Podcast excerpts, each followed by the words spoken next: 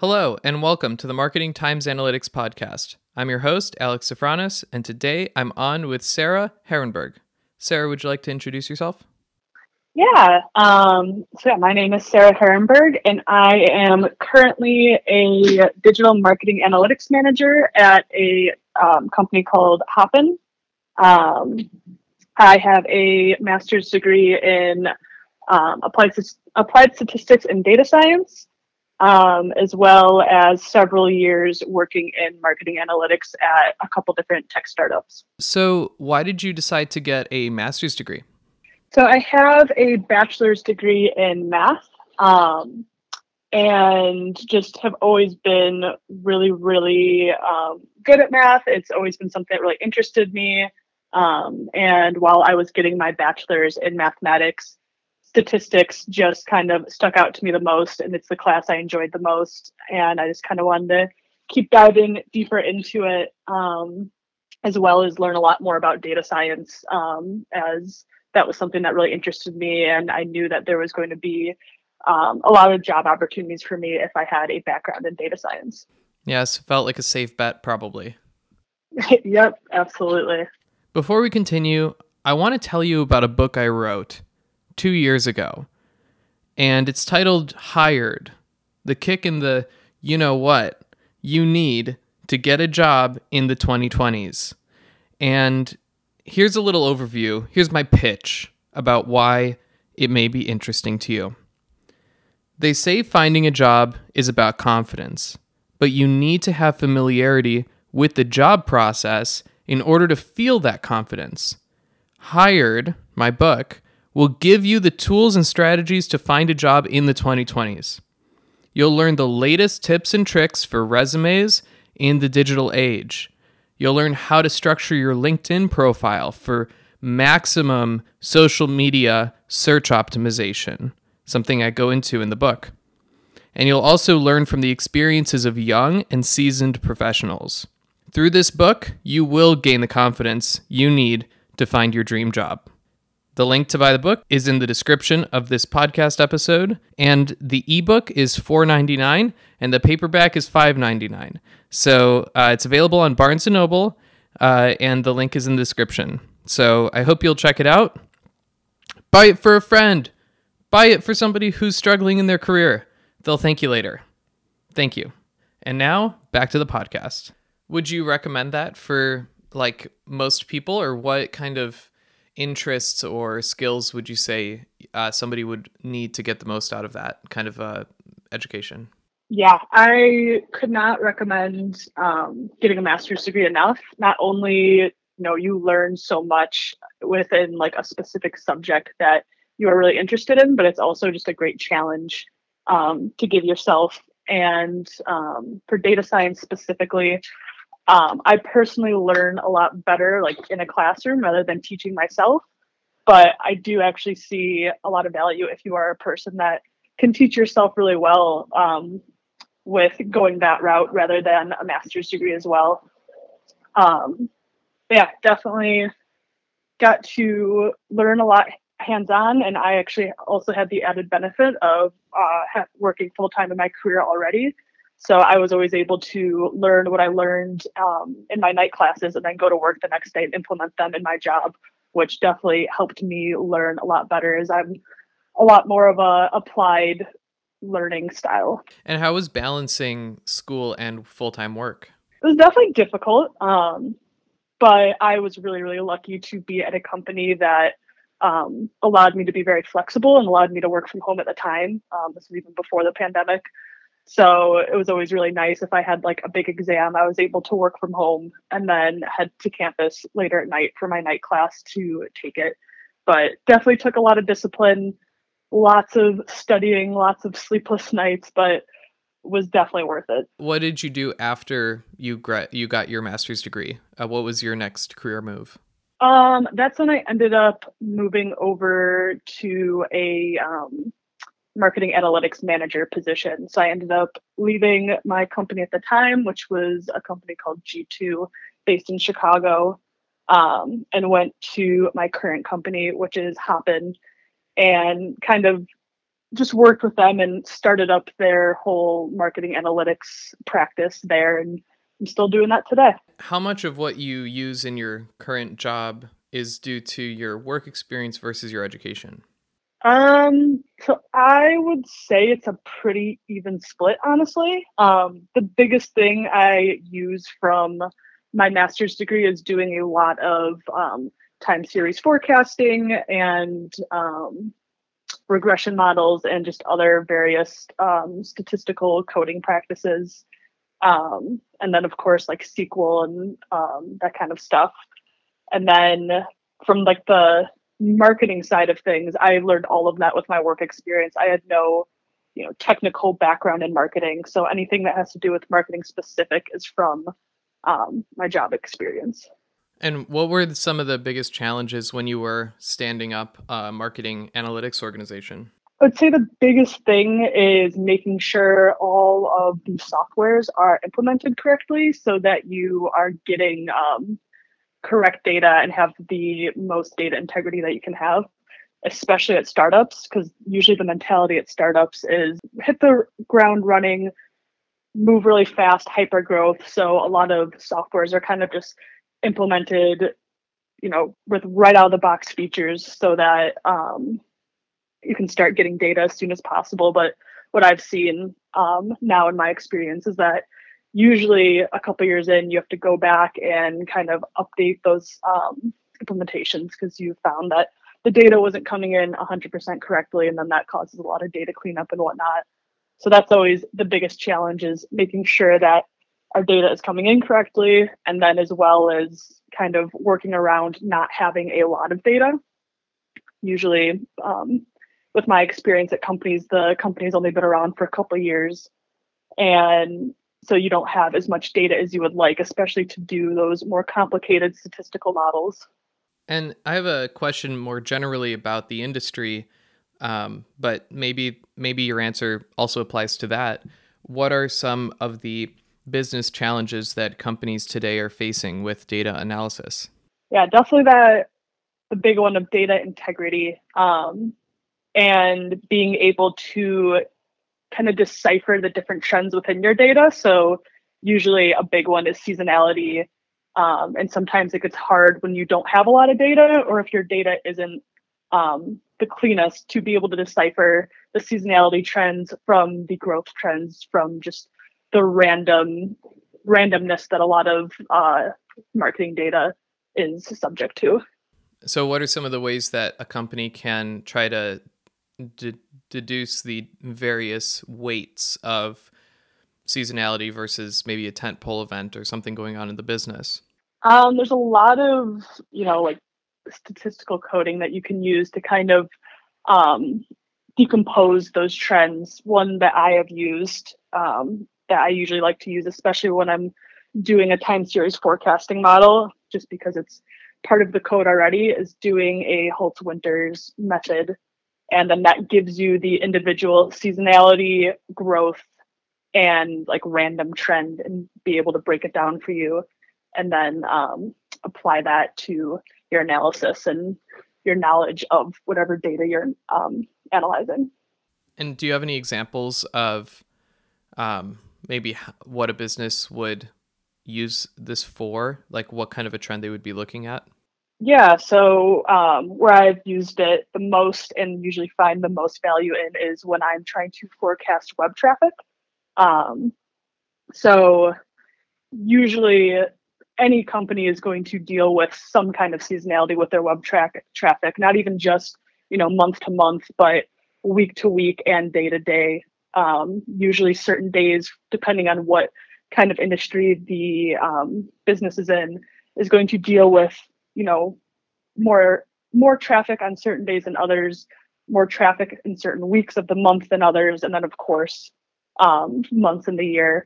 So then when you're trying to forecast it that can kind of skew the results and make it hard to forecast. And plus um, for web traffic if you're doing any different seo techniques or running certain campaigns you could have a spike in traffic that you're not going to see again if that's just a one time campaign um, or like a domain migration that might completely tank traffic and you're never going to see that again. So these methods really help you be able to kind of stabilize those and forecast what that traffic is going to look like going forward a lot better. How would you how, how does a time series forecast work? So it works um, by using um, using different statistical so the, the model itself um, is able to use time versus whatever um, variable you're trying to forecast and um, determine the relationship between those two. Whereas um, i've seen a lot of companies that i've come into use forecasting methods with linear regression which you can't really do because with linear regression both of your variables are supposed to be independent from each other and time can never be an independent variable um, since there's no control over it or anything like that. So you use a time series forecasting model instead so that you can um, factor in time into the analysis. In other words when your company is improving you need to factor that rate of improvement or uh, or the opposite into the projections that you have for for move, the relationship between those variables moving forward. So you might become more efficient or less efficient over time, and that uh, adds a factor to how much you're spending and some of the other variables you might be basing that traffic on. Exactly. And then it also helps with goal planning so that you can set your team up for success and have attainable goals for them to reach um, without kind of setting them up for failure especially on the sales side. Do you have any examples of when forecasts and uh, don't maybe match up to reality and the risks that that poses for the sales org? Yeah, absolutely. Um, you know, especially in you know the tech startup industry, there's a lot of unforeseen things that you just can't predict, and the data will never show. Um, like even using current day right now, you know, with in I'm sure you've seen like in tech, um, especially lately, there's been a lot of layoffs. They're um, just to prepare for, you know, the unknown economic climate that we're in right now. So that's something that a forecast for the sales team right now for, you know, new business pipeline and opportunities wasn't going to be able to account for just because no one really foresee all these layoffs and other tech companies happening, especially if it's a B2B company that you know people just won't be buying software a lot.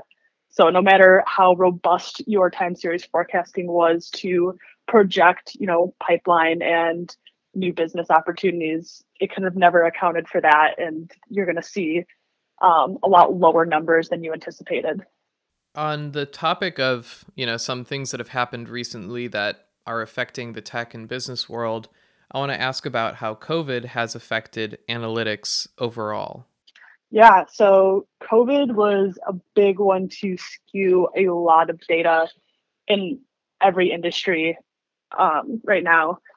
What essentially does is kind of makes a hole in everyone's data for, you know, two plus years, just because hopefully we'll never see a pandemic like this again so those trends will never repeat. And now it is kind of changing the landscape of how our world operates. So there's just so many unknowns now that it makes especially data uh, prediction methods within data analysis extremely hard and there's just always kind of this unknown factor of how these trends will keep going yeah so the even more cause for things like a time series analysis that factors in how behavior has changed over time.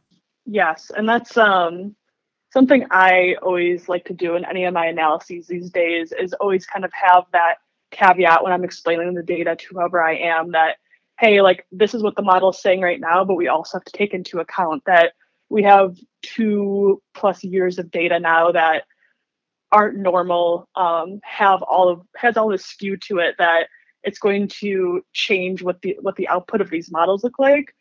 So that is something I always recommend um, when I am like giving results to my data is like, hey, these are the results, but I think we should reforecast this sooner than we probably would have. Let's reforecast this in, you know, two months and see what the output looks then, just because of, you know, how unnormal this data is that we're using. Thinking about the future of data and analytics, what are some innovations you expect in this industry 10 to 20 years out?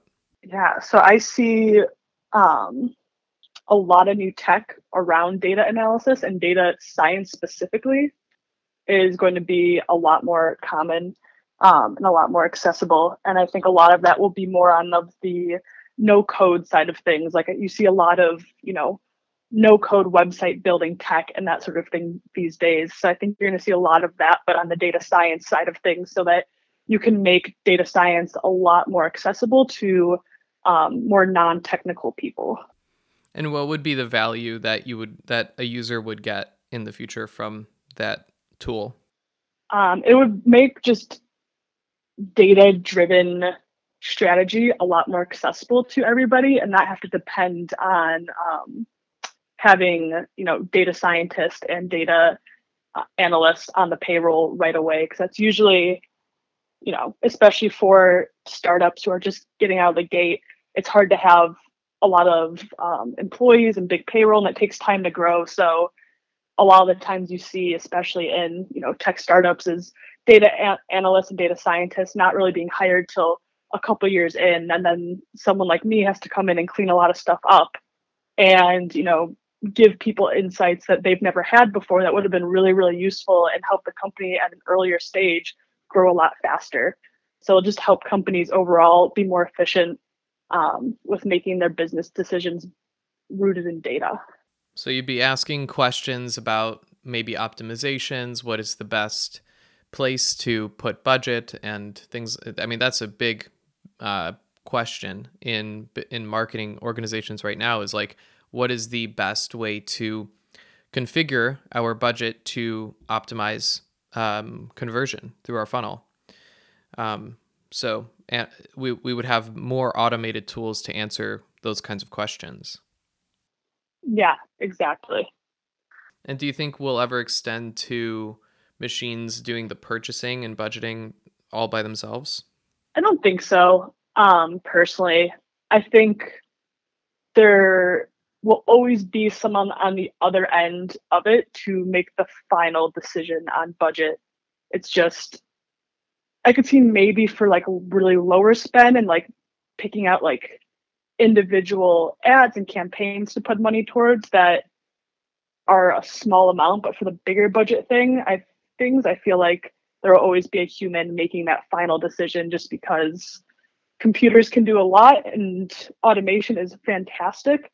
But like we said before, there are just some things that computers and data analysis lack, and that's that human element and being able to add non-qualitative variables to the analysis. Mm-hmm. And do you have any tips for how uh, maybe an analyst can get better at that, adding that context to the analysis? Yeah, I think the thing that's helped me the most in my career in that aspect is working with, you know, non data non-technical people and always getting the background um, of who I'm working with and trying to do an analysis for um, in order to just add that add that layer to the analysis that the numbers can't. Yeah, so maybe like asking them what are your goals? What is the lever that you're pulling? What what questions would you would you ask? Yeah, that's always the big one. Um, the thing that I've noticed early on in my career is that you know most people will come to you for a request or want you to build out a dashboard and tell you like hey these are the exact data points i want on there this is how i want it to look um, you know this is what i want the data to tell me. Um, and these is this is usually coming from you know higher up level people you know vps decision makers. Um, so the habit i like to get into is once i get the request book a meeting with them and say like hey i got your request. I understand what you want. Just have a few clarifying questions to kind of help me give you the deliverable that will help you the most and the first goal i always ask like what are your goals of this campaign? What are your goals of for you and your team that you want to hit this year? So that can help me pull in some data um, or analysis that they haven't even thought out thought about yet because they're not um, you know as technical or as into the data as I might be. Um, and always asking like, you know, where not only like the goals for the specific project, but what are your goals for your team this year? And like once this fiscal year is up, like what are you and your team being measured off of? Um, and that just helps me be able to paint a better story with the data for them and um, just help them at their strategy overall. How do you balance the priorities when the business is looking at the wrong metrics? Do you ever have to fight to be measured uh, or to measure an organization a different way? And if the organization doesn't want to measure you in the way that you think is the best, would you still make optimizations uh, to optimize the other success metrics? Yeah, absolutely. Um, I've always found that you know if if an organ if you know a team an organization is like really set on measuring things in a specific way but i believe that you know there's a different way that would be of more value um, how i usually handle those situations is do do it how they asked me to do it but then also do it how i think it might be better to show them the differences and the advantages in the way that I think might be better. And then that way I know like I've done everything I can on my end to help, you know, persuade this in the way that I think it should be. And usually nine times out of 10, since I have both options to show them, they go for the one that is better. But if they don't, then I know from my end, like I've done everything for my end. They knew exactly what they could have, and we're going to go with that way. And that way it kind of takes helps me sleep better at night knowing that I'm still doing my job um, and giving them what they want and what they need. But ultimately, they are the decision makers at the end of the day. And it, it then becomes their accountability if it doesn't pan out the way that it should have. Yeah. So it seems like stakeholders have control over what the goal is and maybe the general format of the output, but the uh, the data analysis uh, work has a lot of autonomy as well in the way that you go about the analysis and um, the way you write the query and things like that. So, can you talk about some of the um, liberties that you have when you are doing an analysis and some of the constraints with stakeholders? Yeah, um, definitely some of the liberties are just opportunities to educate um, educate people on you know the best way to be using data and to be reading metrics and that sort of things and then be able to kind of use my past experience and bring that into teams to help them optimize things that they you know might not have thought of yet um, and then definitely constraints like we kind of talked about you know some people are just very set in their ways and doesn't matter what kind of new innovations or even what the data tells them, they're still going to do what they think is best, despite that the data is saying to do something else. And I feel like that's definitely a big challenge about being a data analyst is trying to curb egos, but also make sure that your own ego with being in the data doesn't get in the way too. And you know, finding compromises and happy mediums between you and um, the true stakeholders of the data. Have you ever delivered a message that the stakeholders didn't want to hear? And how did you manage that? Absolutely. I think that is, um, I think it'd be hard to find a data analyst who hasn't, you know, come across an insight that definitely wasn't going to be favorable for the people receiving the data. Um, but I always like to if I am delivering them insights that they don't want to hear, that is going to, you know, show them data that isn't going to hit their goals or anything like that, I like to try to provide some kind of insight or avenue that they can take to um, influence the data that they don't like. So, for instance, if I'm, you know, giving you know, a, a VP of sales um, some numbers, some analysis that shows them that they're not going to hit their revenue goal for the year um, at this current pace, then I like to kind of show them like, hey, you're not going to hit your revenue, but um, I found these other avenues in the data that if we upspend in this channel and you know focus more on this part of the ICP, like we can we can you know get this much more incremental data just from those changes alone, and that will get us to our goal or closer to our goal providing next steps or recommendations is the probably one of the most effective ways to soften the news if it's less than what they were looking for. Exactly. And that's always the thing, especially with predictive analytics. Like, yes, this is what the numbers say right now, but it doesn't mean that this is 100% what the numbers are going to look like by the time we get to the point um, of where the data is analyzing. Um, so I always like to make sure that even if the data is negative, that we can still find some kind of um, positive insights and um, make sure that everyone is still hopeful and knows that they can either hit their goals or um, influence the data still. So, I want to switch to asking about privacy regulations and how they have evolved uh, over time and what future expectations do you have in this industry? Yeah, absolutely. Um, so definitely data privacy laws are still fairly new. We haven't really we didn't see you know the first data privacy laws until the 1970s, and um, that was all in Europe, and that's where most of data privacy laws live. Uh, the United States are still pretty late to the game when it comes to uh, data privacy.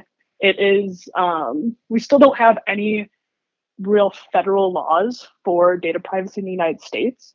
Um, there are a couple to help um, data flow a little bit better in between um, the EU and the United States, since they do have a lot stricter and just a lot more data privacy laws.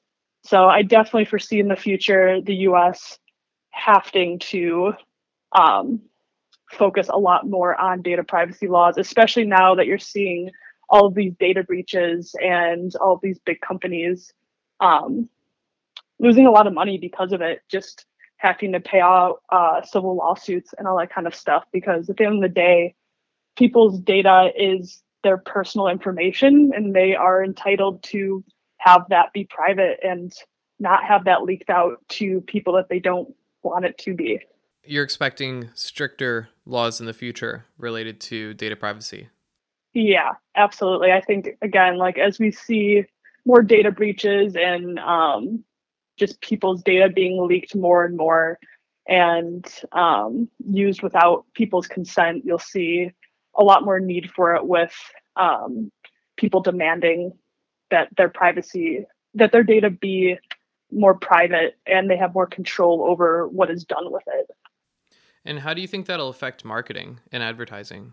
I think it will make marketing a lot harder for everybody. Absolutely.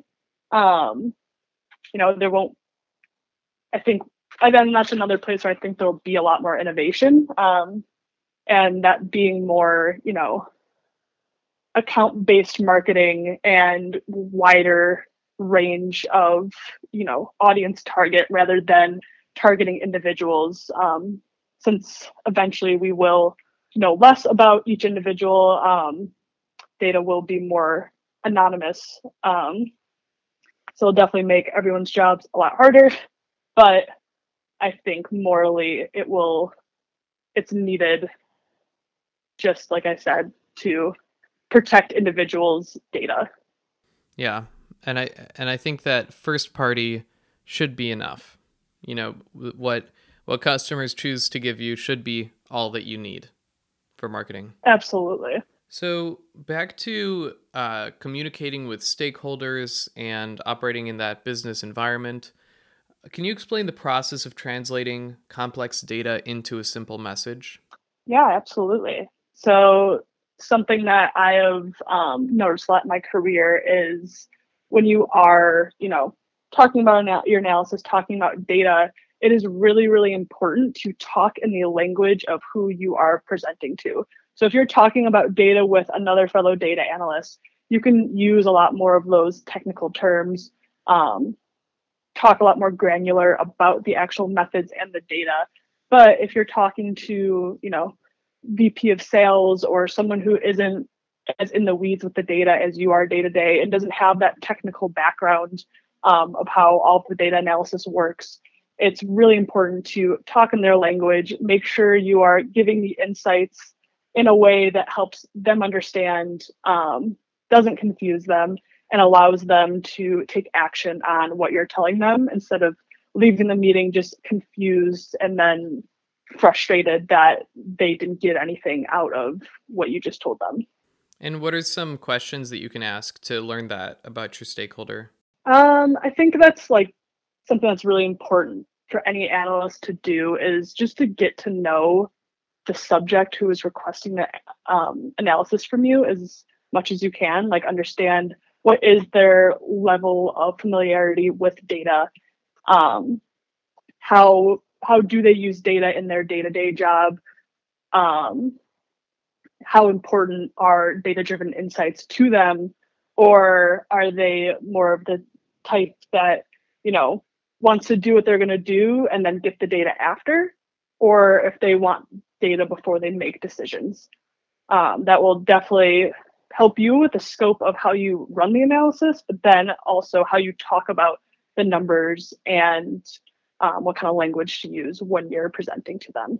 How does your interaction with stakeholders change, let's say, or executives change as you go up in the corporate ladder, let's say? So going from an analyst level to a manager level, how does that relationship change with executives?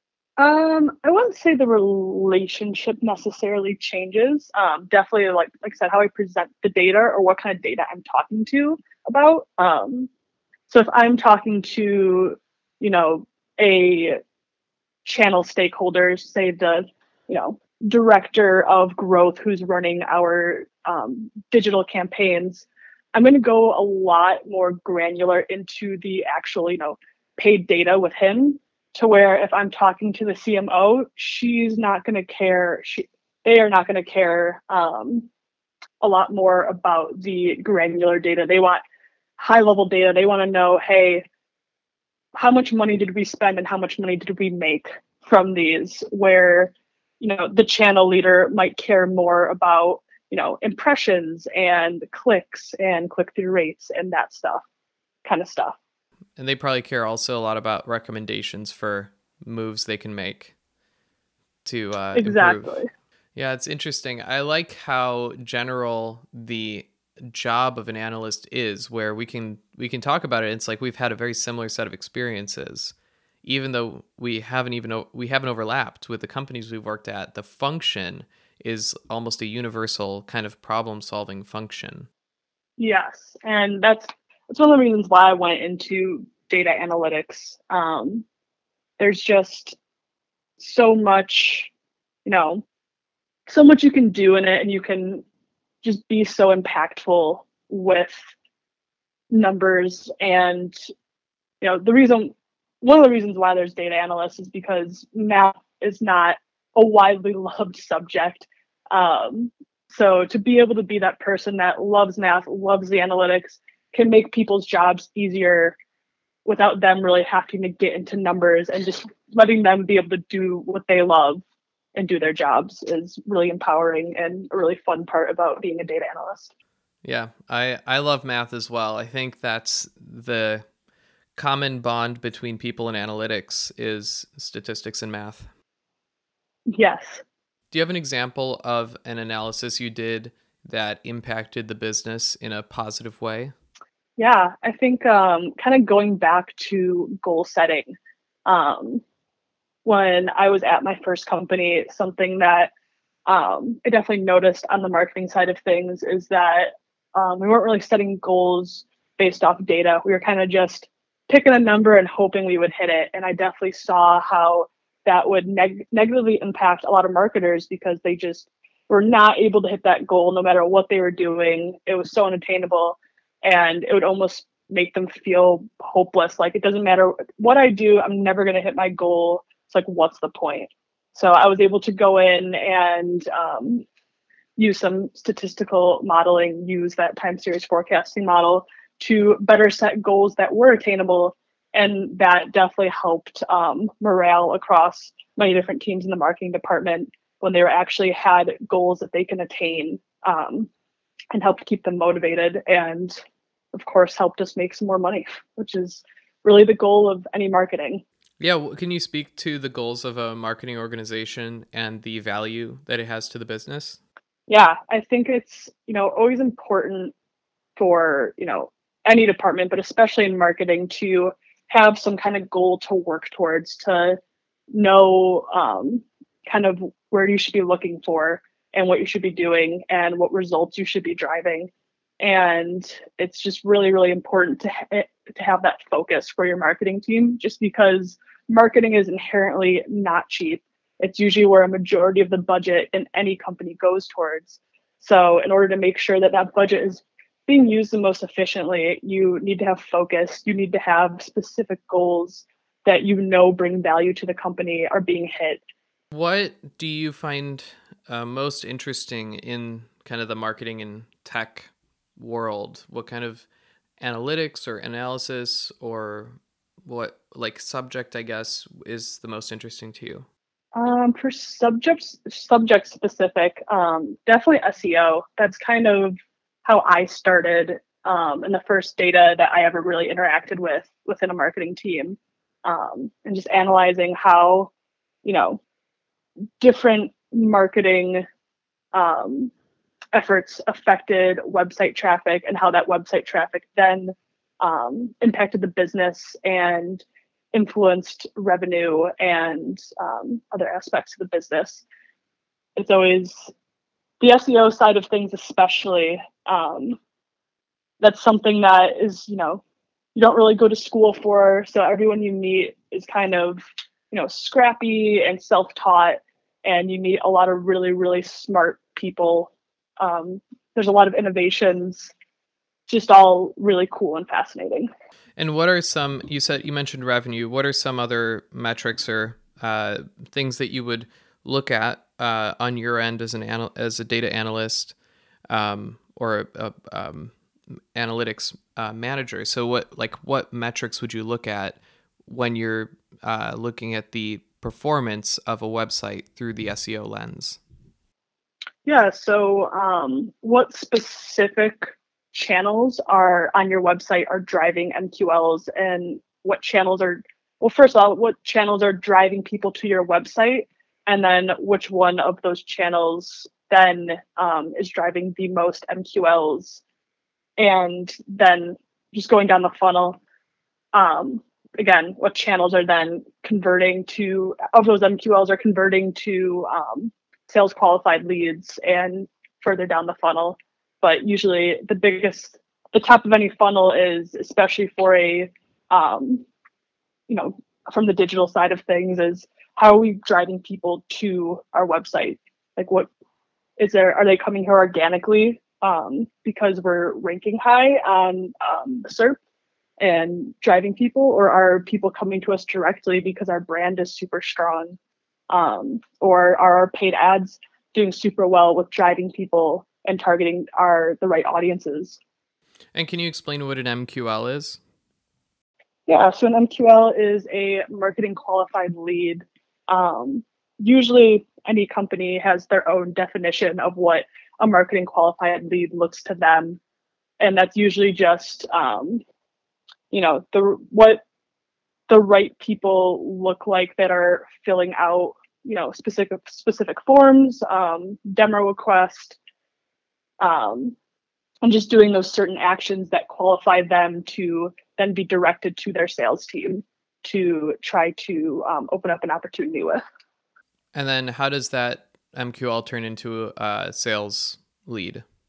Uh, usually you have um, an sdr work it and determine if they um, are the right kind of contact or qualify for um, you know to be bumped up to talk to an account executive to um, actually buy the product do you ever uh, have issues of the mqls not really being qualified and kind of being mistagged and how would you recommend a business approach solving that problem? Yeah, um, I mean, there's definitely knowing your um, ICP, your ideal customer profile, is super super important for businesses.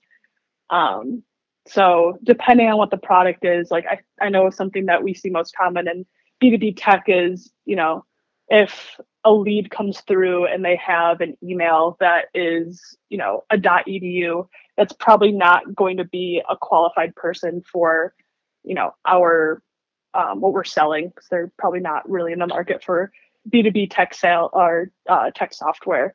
Um, but you definitely see just you know autom- marketing automation tools not set up correctly to where you know information either isn't captured about um, a certain contact or anything like that that might disqualify them from what you're actually targeting and who you as a company know is going to convert better for um, later on in the funnel. It requires kind of taking another look at the models that you use for scoring and maybe adjusting the weights based on who's actually closing uh, in the process versus who maybe is dropping out of the funnel.